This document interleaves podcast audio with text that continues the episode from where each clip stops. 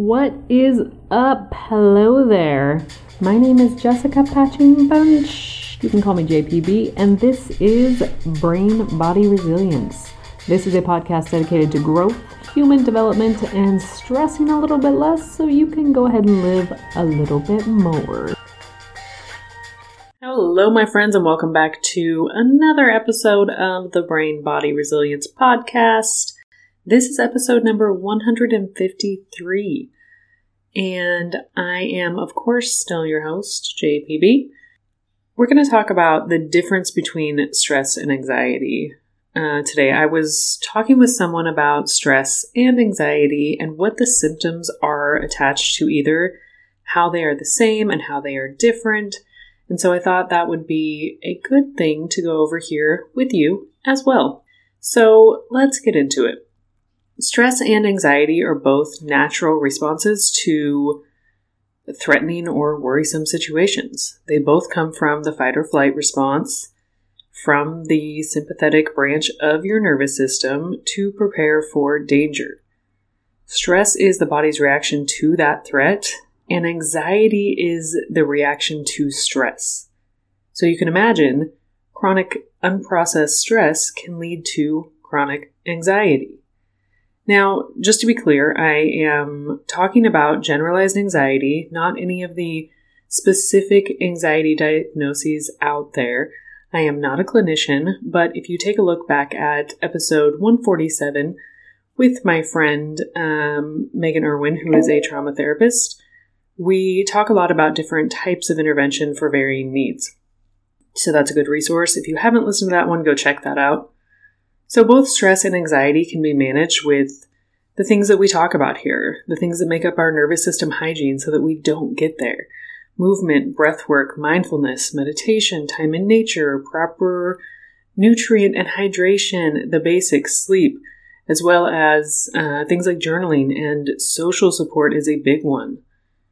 Even though stress and anxiety are natural responses, they can be overwhelming, as we know.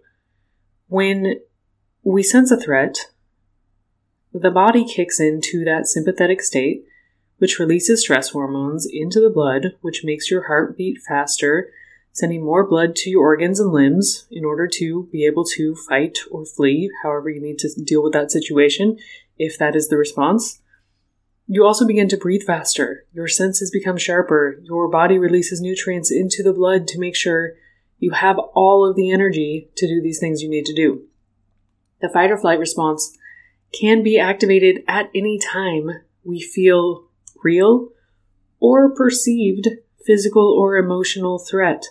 So, as humans who live in a world where we depend on other people and social acceptance, and we have a lot of emotional stress, uh, especially in the way that we live here in our fast paced modern world where it just never stops and it's constant stimulation, a lot of this is subjective because it is a real or perceived threat that activates the stress response. With both stress and anxiety, you might feel things like faster breathing, faster heart rate, heart, faster heartbeat, anxious thoughts, um, general just unhappiness or thoughts of dread and worry, loneliness, overwhelm, digestive issues, uh, things like dizziness, fatigue, brain fog. These are all shared symptoms between the two. A few things that are specific to anxiety, things like sweating, tenseness in the muscles, tension in the muscles, um, nervousness, restlessness, which makes sense if anxiety is your body's reaction to stress. These are physical symptoms of the body's response to stress. So, this is your sign that the stress is chronic and you are exceeding that stress threshold. Because these things do share so many of the same symptoms in the body, it can be hard to tell them apart. And I often reference them both as a couple, stress and anxiety. And you may not always have anxiety with stress, but there's certainly chronic stress with anxiety. So they do go together as a pair. And some people differenti- differentiate. I'm having a hard time talking. Some people differentiate with the idea that stress is short term while anxiety lingers a little bit. But chronic stress is long lasting too, and it contributes to anxiety. That is long term. So, you see the way that they are tied together. We can approach both of these responses by accepting that we cannot control everything, which is a really hard thing for some of us to accept. Um, we've talked about this a lot. The only things we can control are the ways that we respond, the ways that we show up, the practices that we have. We can also celebrate our efforts rather than expecting perfection, because if you're honest with yourself, it will never be good enough if we're seeking perfection because there is no perfection. We are humans, nothing is perfect. That's just how it is. We need to learn what stresses us out. What are those triggers? What are the things that we need to pay attention to that we can maybe use those tools that we have in advance to help us as preventative measures? I am having a tough one. Preventative mes- measures I'm going to keep it rolling. I'm not editing any of this out. I am a real human person who obviously is not perfect. I love this example that ties into this. So, we have to learn what stresses us out, what our triggers are, so that we can use our tools as prevention, as a buffer to that stress, so that we are not getting to that point and only using these tools in crisis. We can also pay attention so that we know when to pause and use the tools that we have, again, in a crisis situation or as preventative mes- measures to help us buffer so that we don't get to crisis.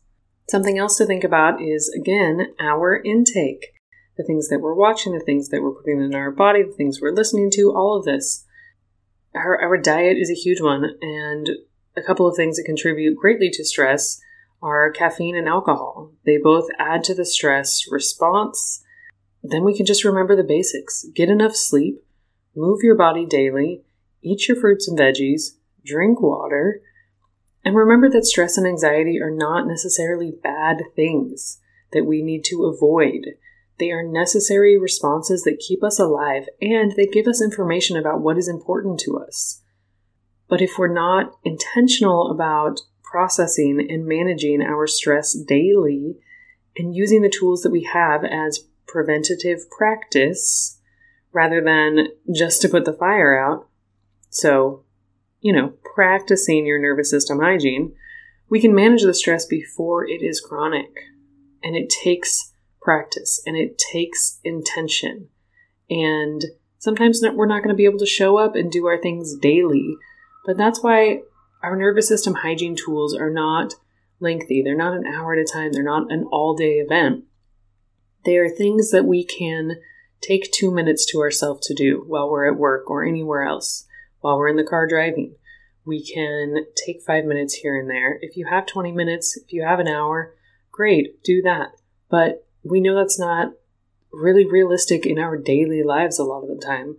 And so it's those little pieces that we can practice over and over again that add up. That is all for today. I want to thank you for being here. You know that I do not take your time and attention for granted. If you found this episode useful, please do share it with a friend so they might also find some use in it. We'll do this again next week. Until then, I hope you have a beautiful week I am out of here.